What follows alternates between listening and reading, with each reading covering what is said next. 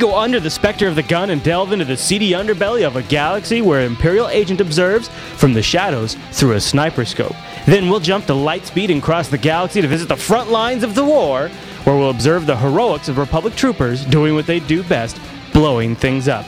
Then we'll round out the show with a lively discussion on the latest BioWare Q&A and take a look at some of the upcoming patch 1 some of the upcoming 1.3 patch information.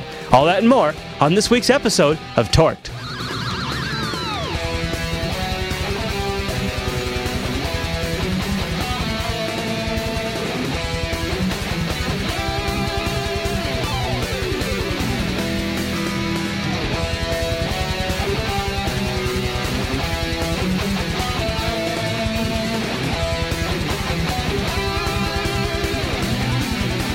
Time for Torque, the Star Wars The Old Republic podcast with unlimited power. My name is Chris, and joining me every single week are our two lovely hosts. Hi there, Heather. Hello there, Chris. And hello there, Nikki. Hello, Chris. Now, we're doing episode 6 live on April 30th for release on May 1st, 2012. And uh, we got a bunch of stuff coming up in episode 6, Spectre of the Gun. But uh, before we get to the news, and before we introduce our first math segment, the ladies want to talk a little Imper- Imperial Agent and Republic Trooper. Sure, I'll take it. Um, so, with the Imperial Agent, uh, starting off at the top, fitting into the MMO Trinity, the uh, the Imperial Agent is pretty much a very potent DPS on both sides, whether you pick sniper or operative. They're both just ridiculously powerful DPS classes. But also, if you're going with the operative, you have a second option as running healer. It's um, actually just from what I've seen, especially since patch 1.2 and seeing a few guildies who run operative, very, very solid healer class and very well rounded, very Okay. well built. Um, then just uh, moving, of course, into the advanced classes, starting off with that operative, stealthy DPS in the concealment tree. It's um, unfortunately received a slight nerf to that concealment tree in Hmm. patch 1.2, but still very potent, um, very rogue esque from if there's anyone's from some previous MMOs, that's kind of how it feels to play. Poison daggers, vibro knives, very stabby in the back, sort, of, sort of stuff. And then, of course, with the healer, um, just uh, healing scan, medic darts, fun stuff. Either way, very interesting class to play. And then the other one being the sniper, you're looking at your sniper rifle in the marksmanship tree for your range. The Mhm. engineering tree is a little more tech, using droids, explosive, things like that. And then between the two of them, you have the lethality tree, which is um, basically just a lot of the shared skills, the poison dart, um, poison grenades, things like that. And then if you want to hybridize from there, uh, the best way to hybridize is if you're in the operative advanced class and then just mixing your medic in either concealment or lethality. Mm. Mhm. So in then moving into the companions, um, first one you uh, get as an agent, um, you have uh, Calico Cleo Djannis. Djannis, uh, range Mhm. tank, uh, romanceable option for the for the males. Uh, you also have melee DPS, uh, Vector Hyllus. Hyllus. Hyllus. Yeah, I was like, how do let's butcher his name? I can't remember the the female robot romance option. Uh, Doctor Lokin, Lokin. Uh, Lokin. oh I'm pretty man, sure it's Lokin. Lokin. Yeah, Lokin, I thought so. Uh, healer DPS, and remembering that he transforms into a Rakghoul. But the depending on the uh, the stance you have him in. So uh, another male romance option, uh, range DPS is Ensign uh, Raina Temple, and you've also got another melee tank, uh, interesting crazy droid, uh, Scorpio, because you need a crazy droid. Absolutely. Yes, yes. The um, the Imperial Agent's companions are probably some of the most eccentric people you'll find. Yeah, Um, Kaliyo Djannis, especially, she's rat attacky. She's got a very sordid past, so that really comes out in her storyline. Um, Vector Hyllus, he's um, um, he's done um, some specific works with the Killiks. If you've been to Alderaan, you know who the Killiks are. I Mhm. won't spoil too much in the storyline, but um, you'll find he's been uh, uh, working with them a little, maybe a little bit too much. Um, well Dr. Lokin just transforming into a Rakghoul, you know, Lokin Mad, Lokin Smash, Rakghoul. Yeah, of course. Um, yeah. Um, Raina Temple's oddly enough the one that's the least crazy because she doesn't change into anything. But uh, and then there's Scorpio, which uh, if anyone saw the um, April Fools uh, Star Wars um, videos for the, Oh, the ship from that one. yes, that's from the the faux romance video that they did for right. the April April Fool's joke. So 2VR8 was trying to romance Scorpio. So if anyone saw that Yeah, and has actually experienced some of the Scorpio storyline, Yeah. Yep. it's uh, Sure. Yep. For a it's rather No, interesting.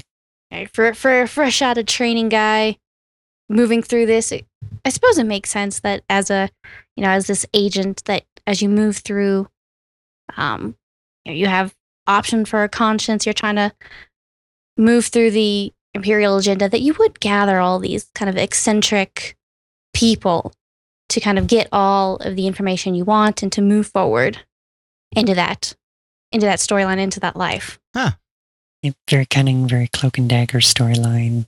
Sounds Um, really compelling.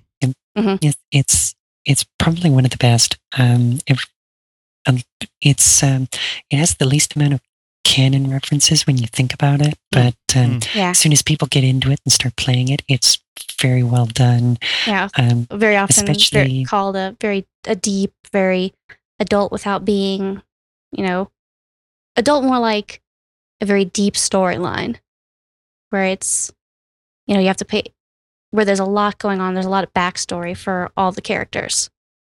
mm, Very cool. very you know, there's there's a lot of those subtle nuances and some and as we said before some very eccentric characters so that's definitely something you can really sink in your teeth into compared to something like the jedi and sith they're both very Mhm.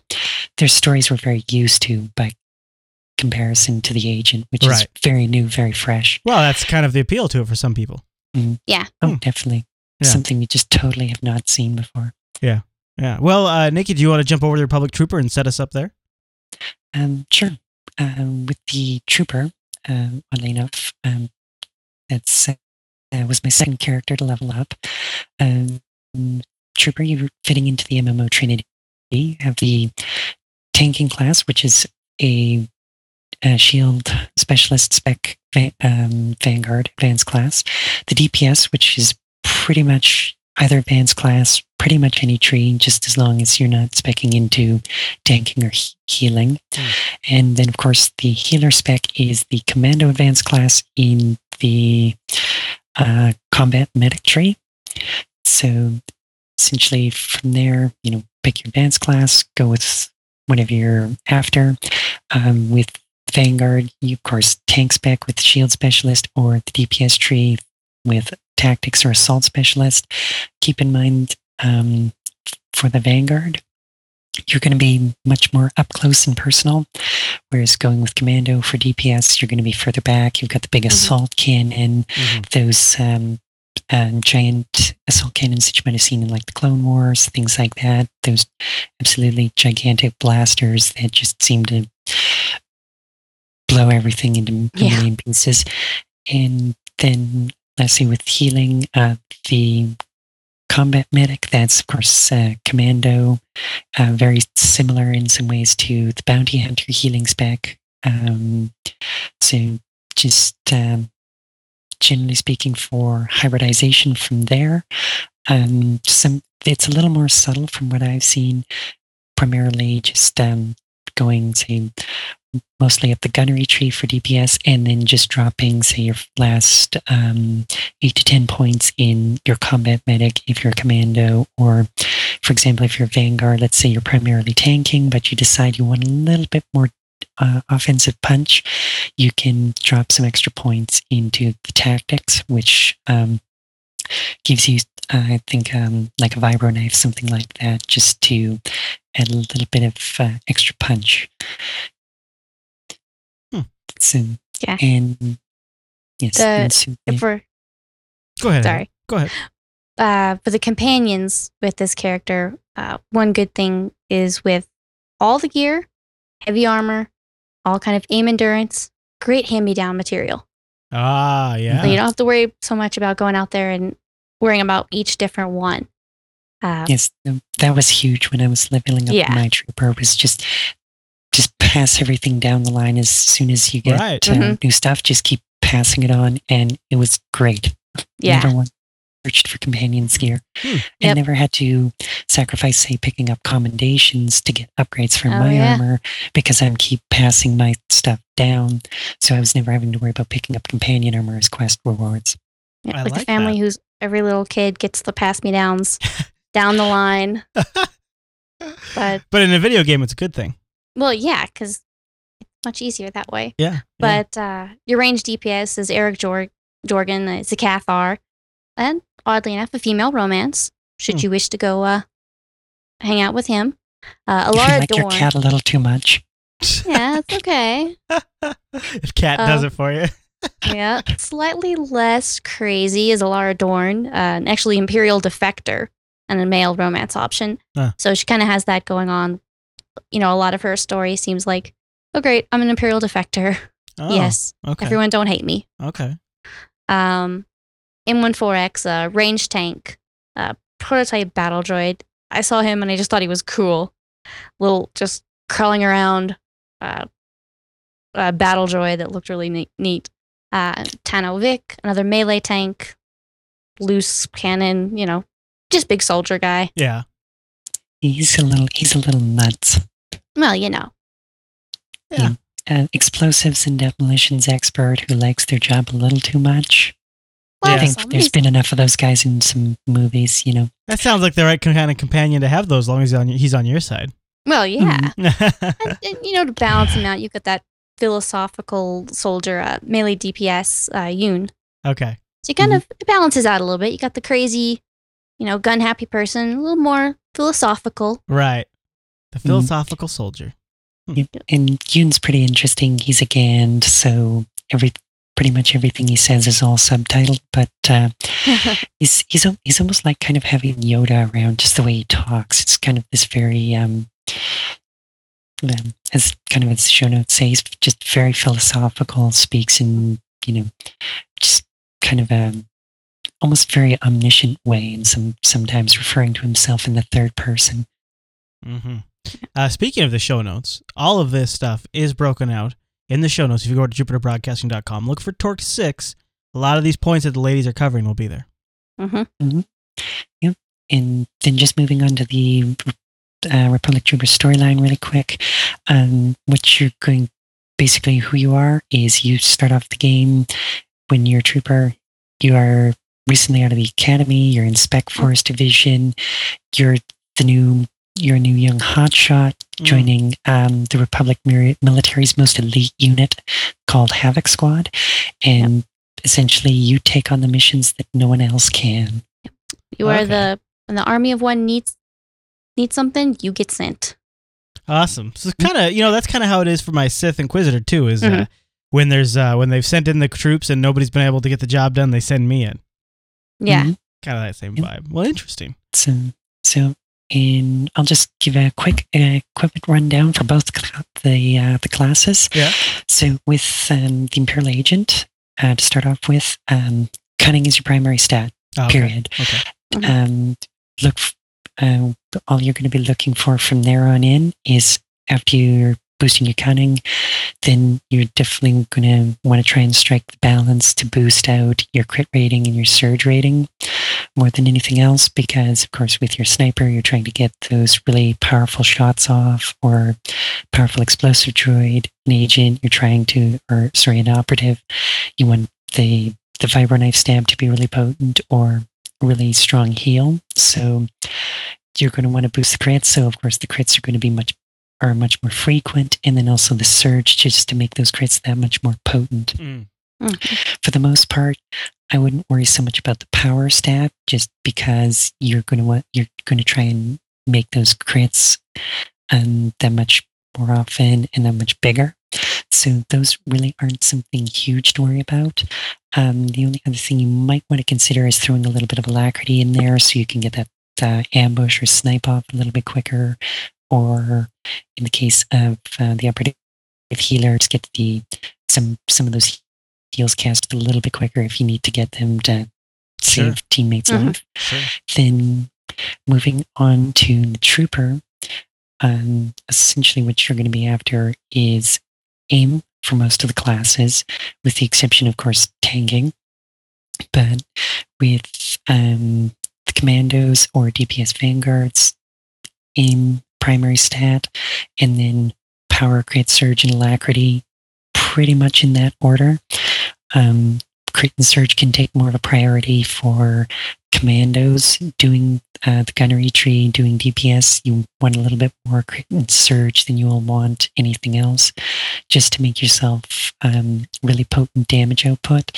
Whereas um, with um, something like the vanguards or um, the commando healer, then power to make your your power is going to be a little bit more important, make the heals overall more more potent, and also get some of that alacrity if you're a healer. Get those cast times down a little bit, just so you can say again save teammates, save companion, so they don't end up dead.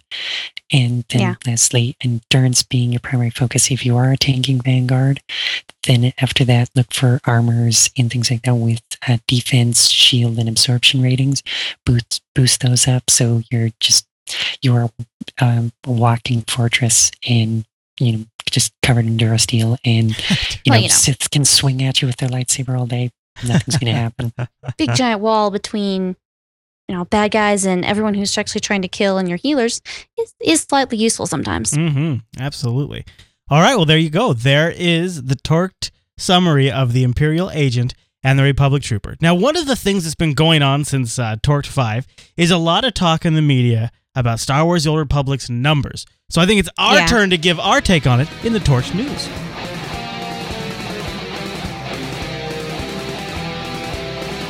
It's time for the Torch News. The first story, just like I teased a moment ago, is uh, the whole Star Wars: The Old Republic losing num- losing players, not losing players. Well, of course, Yeah. Uh, Bioware uh, came out and was talking with GameSpot's uh, editor and said that they claim that their subscribe numbers are not dipping, but the It's the- concurrent users are.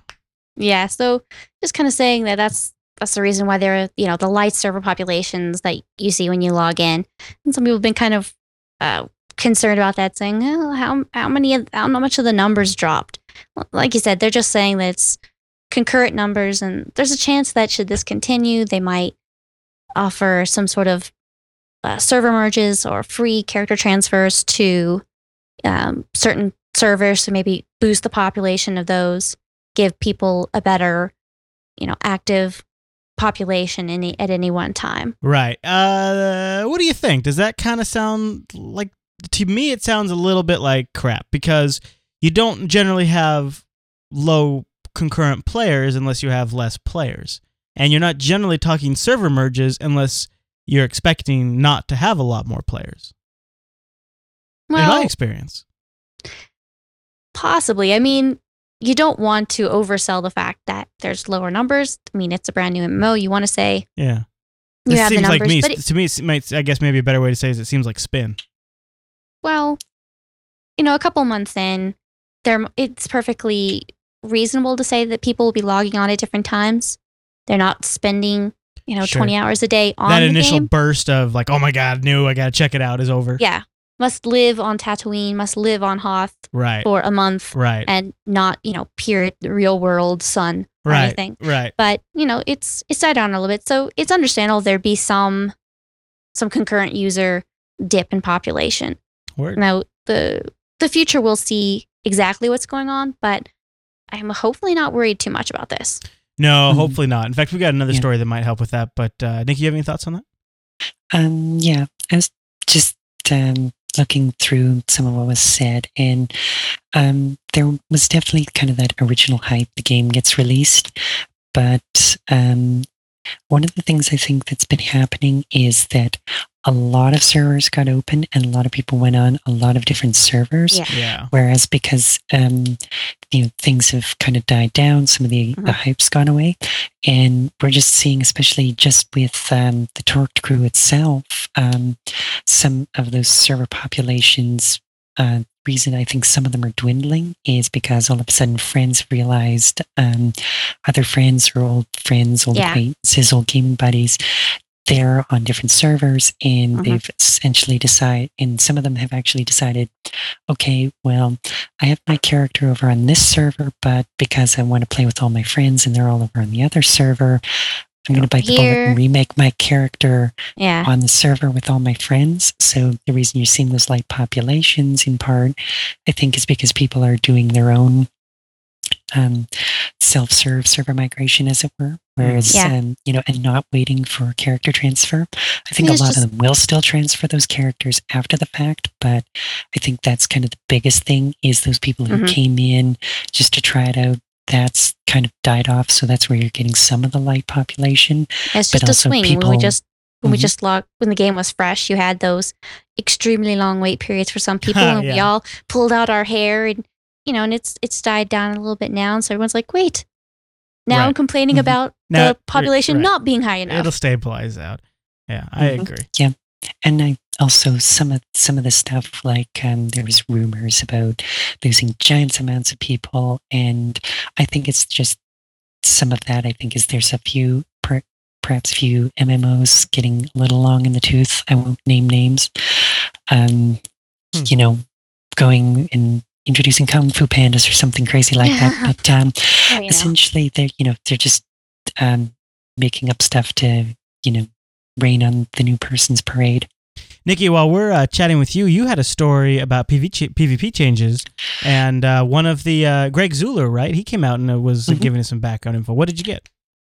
Um, yeah, that's uh, just another quick update for the PvPers. Uh, what's ended up happening is the formula for expertise rating has changed, and if anyone's doing a lot of PvP, they are already familiar with uh, expertise. But for those who aren't, um, expertise is basically introduced when you hit level 50. Your PvP, all of a sudden, you're not just basing it on your regular stats. Expertise comes into play, and essentially what that does is it it's your boost for um, your buffs, uh, damage resistance from other players, boosts your damage output against other players, your healing, and that sort of thing. So, what they've done is they've changed it so that PvP gear is now ev- even more important because they were finding that uh, certain raid gear was actually doing more for um, players in PvP than the PvP gear was. And I actually think this is kind of a good thing that they're making the expertise more, um, making the expertise more relevant so that um, once you hit level 50, you have that completely new stat that makes, allows PvP to kind of be its own self contained thing so that, um, because I always think that there needs to be a little bit of a disconnect between PvP and PvE because um, you really don't want a situation where um, you know uh, one of one or the other system is causing or affecting negatively affecting the other. So you don't want the player versus environment content or content negatively affecting PvP and vice versa. So by making the expertise stat more important, you basically end up with this in a situation where you go out, you get your PvP gear, you go in PvP, great, you're more effective with that gear. But then because you were a hardcore PvPer leveling up, it doesn't necessarily give you an advantage with gear by going in there. Or if you're a very good raider, you can all of a sudden get gear that's superior to people who just PvP, yeah, which is essentially what Georg Zoeller was addressing. Yeah, that PVE PvP balance in gear is you know is always going to be an interesting. How do they do it? How do they balance it? And Mhm. what's important in various places?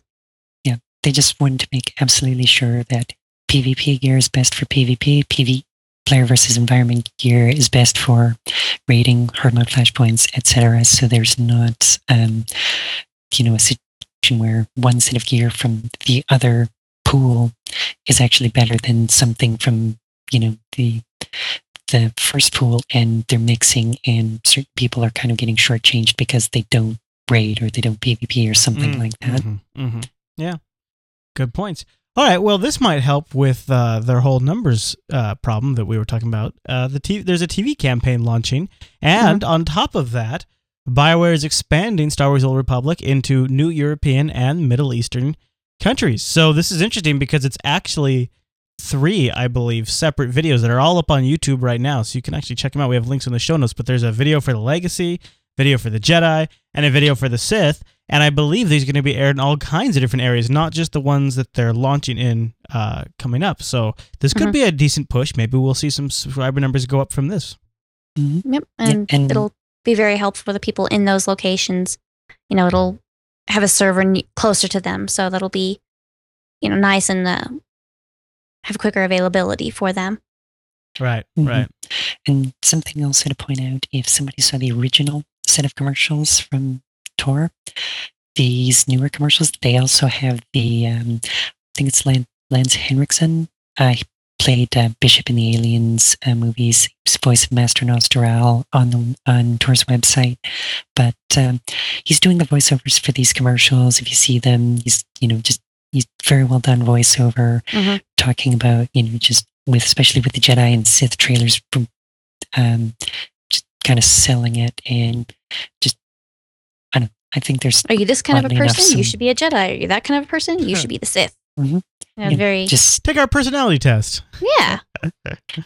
just a good or good set of visuals and you know next round really trying to sell the game kind of like how we saw again um, another to be unnamed MMO breaking out people like Mr. T and Chuck Norris and William Shatner Now, uh, one of the things that they slipped into the 1.2 patch was actually this framework to detect what players were attempting to do as exploits in the game. Nikki, did you see the story about action being taken against exploits and cheats? Um, yes, I did. Um, with 1.2, they decided to take a few extra measures because they were seeing again um, in primarily in PvP here uh, speed pa- hacking and teleportation cheats. So just generally people being able to move a lot faster and or teleporting. And I know that you know as, as soon as people start cheating, you know not only you know they're just generally ruining the game experience for a lot of people who legitimately want to go in there and play. And I also wouldn't be surprised if maybe the reason why uh, the ranked war zones were held back, part of the reason, aside from making them look that much better, is they all of a sudden, you know, they were seeing this going on, they were monitoring it, they weren't able to track it down as well as they wanted to. Whereas now they figure they've got a good way to watchdog it. Hmm. So now with ranked war zones, because it's for your ranking, you know, it's they're playing in the big leagues for those ranked war zones, they don't want people exploiting it. So, if anything, um, props to anyone looking at um, the PvP, making sure these exploits are no longer happening, because the last thing you want is um, someone coming in running exploits and cheating and ruining the experience, because that's just not fair to anyone who's you know legitimately trying to get become that war Right, hero and Right. Yeah, I mean, it's get on losing- top of the rankings. You know, it's losing the fun, it's losing the match. It's there's a lot of things going on that you just want everyone to play on the same set of rules. yeah, absolutely. Yeah, Uh, and Go ahead. Oh, I was just going to say the one thing Bioware definitely doesn't want, especially to for people to take uh, their PvP seriously. You don't want to have any chance that uh, someone's going to say, "Oh, the best PvPer in in Star Wars: The Old Republic is probably using exploits." This way, crack down on it. It's not even a discussion anymore. Then what am I going to blame when I lose? Um, uh, so, uh, Star Wars: The Republic's game director popped up this week and uh, Yes. talked a little game event stuff, didn't he, Heather? yes, I very much loved the Ra- loved the Rakghoul event. Yeah. It- You know, admitted it was a really popular event. That more things like this are going to go on in the future, where it just sort of pops up in game. There have actually been a couple of smaller events that are kind of have snuck in. Um, that have passed, you know, a certain color crystal egg or some little pets um, through Easter eggs or whatever. So there, there's a lot of different sizes and a lot of different ways you could find it out and how well they announce it. One thing I did see is they're interested in making them one off events. So what I was reading is that it may be possible that the Rakghoul event was a Rakghoul event. Does it come back or not? Question mark. You know, so you can say, hey, I remember when we we had that when that happened, we got this pet. So it's interesting. They put a lot of work into this. Mm-hmm. So you, I on one hand, think that it would be something that these kind of big events would come back. But it seems to me that they're thinking about making it just this happened in history. It's it's kind of interesting how they did it, right? Because they didn't create uh well for the part that I played, there Uh-huh. wasn't any new maps generated. It was just taking Yeah. the existing assets and adding new NPCs and things like that to them. So Yeah, I guess it seems like an economical way to do it. Well, yeah, it's definitely the way to do it. It's not that you don't have to create, like I said, you don't have to create a whole new map. You can just Mhm. dump these activities into this area and pull Mhm. them out when it's re- when it's done. Mhm. But still, I mean, there were you know NPCs and you know a lot of visual assets made. So it would be interesting if these kind of things were one-off events, and it makes that more compelling that to stick with your character. James Olin, is it Olin? Is that how you say it? Yeah. Okay. We have a link to his Twitter account too in the show notes. Yes, we Mhm. do. And something I can just think just worth mentioning briefly is even this, well, two things. With the way the Rakghoul event works with this one, it gives Star Wars The Republic um, a much more finite timeline. Because when you think about how they've done, um, especially the Bioware uh, games, there was the Knights of the Old Republic, there was, of course, its sequel, and then now with the Old Republic, it's def- there's very definite timeline. There are characters that are ever present in this timeline. So they're probably wanting to make this um, the events and the game in and of itself exist in a certain period of time and really give you that continuity Yeah. so that Mhm. as the game progresses, they can say, you know, especially just with the Rakghouls being self-contained, there's there's they can start with saying, okay, it starts on Taris, then at this point it moved to Tatooine, there was an outbreak, and then it was, you know, it subsided, and then it moves to another planet, there's some new content, so the Rakghoul event can come back, but it's not the same. and It happens in a chronological order. It spreads. that- Yeah. So Yeah. there is a Mhm. historical timeline going on throughout all these events that Well, and it makes you want to get in and and- play them all too, because you don't want to well, miss yeah, exactly. Yep. it. Mhm. And anyone who, say, hasn't subscribed to Star Wars yet, they would see, hey, they've got these events. They hear about the Rakghoul event, so when it, so when they hear about the next one coming, anyone who hasn't been there to experience it is just really pumped to see it come back. Right. Right. Or Yeah. Yeah. then the latest incarnation of something like that. Speaking of things that are really pumped, EA's stock got some pumping this week, didn't it, Nikki? Mm-hmm. Yes, uh, there was a rumor that Nexon, a Korean company, was uh, considering buying out uh, EA, or just uh, something. Uh, the exact one, uh, Nexon contacting EA about making an offer. No word as to what was going to happen, but essentially, um, you know, I think in a lot of cases, and quoting our ex- our expert here, um, the idea just the idea of Nexon buying out uh, Electronic Arts seems just a little preposterous given the amount of cash it would take from, you know, for Nexon to build up in order for them to actually acquire EA. Yeah.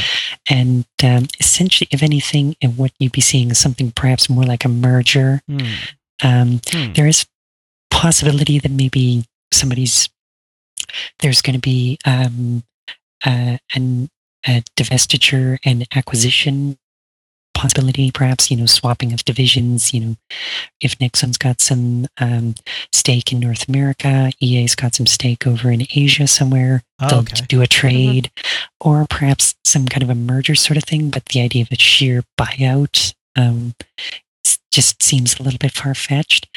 But um, also, there's certain possibilities. You know, if there was like a buyout or some kind of merger or takeover, that um, U.S. government could step in because, of course, then there's uh, Monopoly. monopoly, laws. Yeah. That'd be and really big. and- yeah. Mm, and also there's um, there might be slight um, possibility of you know um, U.S. job protection coming in there, but again, this Yeah, there's you a lot of this is all moving. this is all very out there because of course it's rumor. They all Yeah. both companies say we don't speculate on rumors. And well, well, I guess know- we'll know more. I mean, we'll just kind of look at it and watch the story and see what happens. Maybe Yeah. nothing will happen. You never know. Yeah.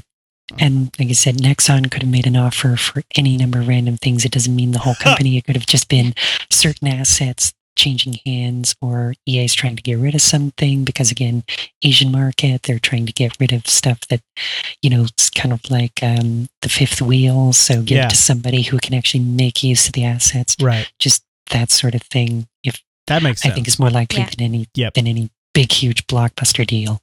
I agree. I agree. All right. Well, let's uh, let's keep moving right along because we're going to kick it over to our first math segment in TORked, and this week Heather's going to tell us all about Rested XP.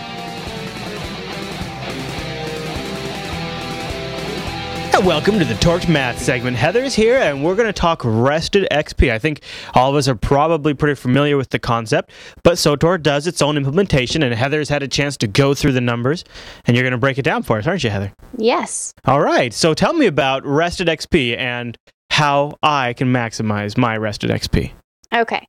Well, Rested XP, it's intended for players, uh, kind of give a boost to XP for players who may not be able to log on as often as some of their friends.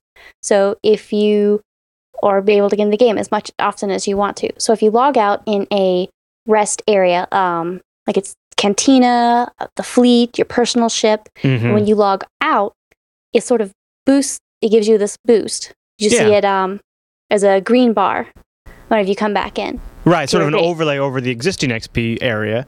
And I've noticed that the longer I'm away from the game in these rested areas, the more rested XP I get. That's right. So you build up this rested XP and you get a higher uh, XP rate for each kill, you know, and various things that you do. So what it breaks down to as you get about you can get 100% of your current level over the course of a week. Oh, okay. So if it takes, you know, 20,000 for the level you're at, you can gain up to that much of Okay. rested XP even if it rolls into the next level. So if I'm gone for a week, I essentially get my entire XP amounts worth of rested XP as well. So Yes. that's pretty nice, actually. So in it pretty much maths out to about 14.3% of per day. Okay. So you can get that extra boost per day. So what you might want to do is you have secondary characters or alts, make sure you log them out in a rest zone. So when you come back, you can get that boost to get them caught up much faster. Right. There you go. Now, so so if it's uh, so if it's based off that, then if I'm a higher level, then that actually would probably mean I get l- it takes longer, or does it is it t- is it take the same amount of time depending on my level? It's just the amount that I get is different. Is that how it works? It scales the same. So Okay. at level 20, it takes a week. At level 49, it takes a week. Oh, okay. That's so easy. it's just the amount of XP for that level. You know, so a level, you know, 45 or 49, it is more XP than you would get at 20. You know, the the the exact number. Um, level 24 takes 126 and a half thousand roughly. So you can get that much XP points doubled for however long until you use it up. And so it's at the weak point that it just stops collecting rested XP, and you're just not Yeah. getting any kind of benefit.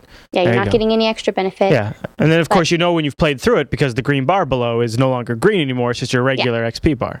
Hmm. Yep. Any other tidbits we should know about rested XP? Uh, not much. It's just it's really handy for, like I said, the secondary characters, or you know, if you're able to play every day, maybe a friend can't, Yeah. then it'll help them bridge the gap between the two of you. Yeah, absolutely. All right. Well, there's uh, there's TORked's look at rested XP. I think we've got some community Q and A now.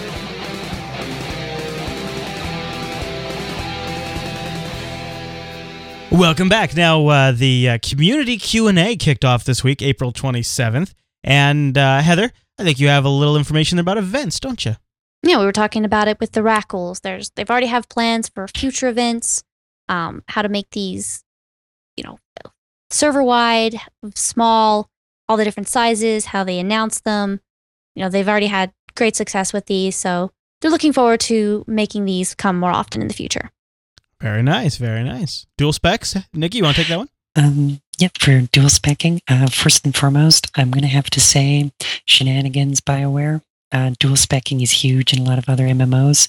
Um, there's no current plans um, for for it to be in patch 1.3. Um, looks like it's more along the lines of 1.4. And just to clarify, dual specking is going with, say, a Sith Warrior as an example. Dual specking is the, for example, the tanking tree or swapping over to a damage tree. It's not dual specking as in swapping your advanced class between Juggernaut and Marauder. So again, clarification with that, but that but being able to swap your skill tree on the fly or just before you start a flashpoint sort of thing, that's not any um, not close right now. So um, like I said, huge. It should be something. It's really hyped, but it's not coming quite yet. So it's kind of like, come on, guys, poke, poke. Let's let's see that happen. yeah, I hear you. They have it tentatively scheduled for 1.4. Tentatively scheduled. Mm. All Wow. Yep. So, uh, Datacrons and legacy systems came up. Currently, need to be collected on every character to gain the benefits, was mentioned. Also, a proposal to have them benefit across all characters in legacy is being considered. So, I think people Mhm. are probably had, happy to hear that. Mhm. Crafting Yes. math. Yep. Um, crafting math. Um, essentially, with uh, baseline uh, crit chance uh, was one of the questions, and uh, reverse engineering things like that. So baseline critical to get uh, your augments, the fourth slot on orange gear, or um, the augment slot on a lot of green blue. What you're what you're looking at for those, for getting those crits when crafting an item, if you're at orange difficulty, meaning it's uh, you've just barely unlocked the ability to start making said item, it's about a 10% chance once it goes uh, yellow or um, yellow, green, gray, you're looking at about 15% chance to actually get that crit and then get that extra slot in the game, uh, your piece of gear. And then uh, moving into the companion bonuses for uh, crafting, companions with bonus bonuses uh, specified uh, plus one up to plus five is usually plus one percent to up to plus five percent respectively. So for each plus, there's a percent. Pretty straightforward. And then the affection level as to how that works. The affection level is actually pretty crucial here, as uh, using a companion with uh, plus two bonus on, say, a green level crafting mission with maximum affection, it offers you uh, 22% bonus.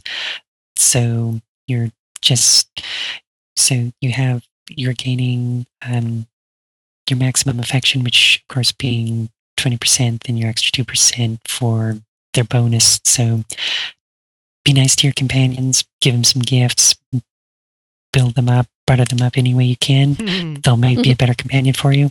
And last, or and essentially meaning that uh, every 2,000 points of affection gained plus 1%. So that's just quick and dirty way of looking at it. Every 2,000 mm-hmm. points plus 1 better at everything they do. And that even counts your, counts your ship right now with patch 1.2. So even be nice to your trip droid, even though he won't be quiet. oh, good to know. Thank you for warning me. All right, Heather, take it. Uh, social gear. Uh, present, when you go to buy it, they're locked as light, medium, heavy. Uh, patch 1.3, they'll be able to adapt to your proficiency. So if I see an Imperial Trooper helmet, it'll adapt to me so that I have light to my light armor on my Jedi Consular. Or, you know, similarly, if somebody is a, a trooper sees something on the light gear, it'll transform to them. So I if I want my digital character to look the absolutely the best she can, I get to, and it will adapt to me. And more choices, the better, as far as what you want to look at, and like, and how it goes forward into the game. Mm, Because the slave girl outfit makes so much sense as heavy armor.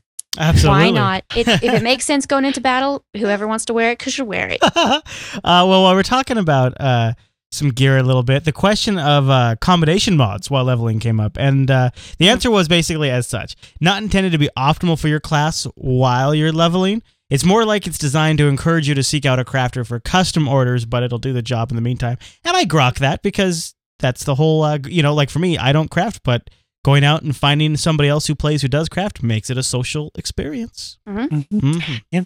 Just uh, my, uh, those combinations generally make uh, just will generally make your damage more potent as you're leveling up. But uh, as you you probably saw with our live play today, I handed Chris some stuff that's generally going to uh, much more specific to his lightsaber, his sorcerer. So join a guild, befriend a crafter that's tuned to your class, or do it yourself, and it'll improve your experience. Very great. Very great. All right, Heather. Oh, gear, oh, gear. Companion gear, Unify Colors. I was so excited when this came on my main character. I don't look like a cow because I am obsessed with exactly how Yes, my character wants to look. And I want my companion to look the same. I want my companions to look good. So their unifying color is going to be coming. And finally, their little head slot will be able to be, you decide whether it's seen or not, because companion headgear is awful and terrible sometimes. And during cutscenes, I just want to take their helmet off, Yeah. have the cutscene, and then just slap it back on. Yeah. Because I It's- don't want to have a terrible big helmet and have their voice all muffled because they're speaking through a helmet. I agree. hmm That that actually was something that, um, well, other than your uh, companion continually looking like a clown, changing their gear over, that with Blizz, with my bounty hunter that just hit 50, it was driving me nuts because I would give him my old helmet because he used a similar stance to my bounty hunter, and it sounded like he was talking. Because I mean, the helmet is probably as big as Blizz, so it just sounds like he's talking into a cavern. And oy, Poor Blizz. uh, th- Nikki, we got one on here flagged for you about uh, loot drops. Uh, yes, um, for anyone who's been in a flashpoint, um, hard mode flashpoint, or in uh, a raid, and you've gone through it, and then all of a sudden it's like, hey, that gear that just dropped off that boss, um, that's for a Sith assassin. We don't have a Sith assassin in this group. What WTF? Yeah, and what a you know, waste. keyboards flying and right. things like that. Well, um, the loot tables are going to be further adjusted, and they're going to be increasingly biased toward um, any uh, the classes that are in your group. It's going to be tuned or more finely tuned. So I think it's not just base class; it's going to be tuned much more even to advanced class. Although they don't, Oh, nice. although they don't say it, I think that's kind of what they're going for, and also um, they have pretty much said that in like in-game flashpoints have not been using this loot bias thus far. That's um, going to change, and the idea being that this is intended to almost, not 100%, but almost guarantee high-level drop that will be useful to useful to summon in your group during specific in-game flashpoint Yeah. and or raid because the last thing you want again like i said to get something that I mean, especially if um, it's your base class. So, but if you're a sniper and you get something that drops for an operative, you're just going to be like, what? I can't finish my set bonus with this. And, you know, you spent those three hours defeating Karagga or Soa in the Eternity Vault or, you know, taking down um, that in, in, the, in hard mode flashpoint. And you're just like, ugh, ugh, that's not what I need. it's so close, but not there. Yeah. Yeah. It's very frustrating. Almost. The only thing that would make me feel better is if I could Yes. pick my character up and move it to a server with all of my friends. I'm sure that's happening really soon, right, Heather? Yes, rolling out early this summer. Uh, Ah. First, there's going to be some free transfers to and from very specific servers. Oh, I think it's kind of along the hot population, low population we were talking Ah. about earlier, kind of allowing people to kind of move and congregate. It's, you know, later they're talking about promotional transfers, paid services. I knew that the paid service was going to come. They can't not do that. I'm looking forward to that so I can pick up old characters that I did on my first server, drop them into my my new friend server. So be able to do that. It's nice. It's coming. all right. Early summer's not so bad, Yeah. right? I guess not. All right, we got another. Uh, we have another items Q and A uh, one that came up, didn't we, Nikki? Hmm. Yes, this one's regarding the armor set bonuses.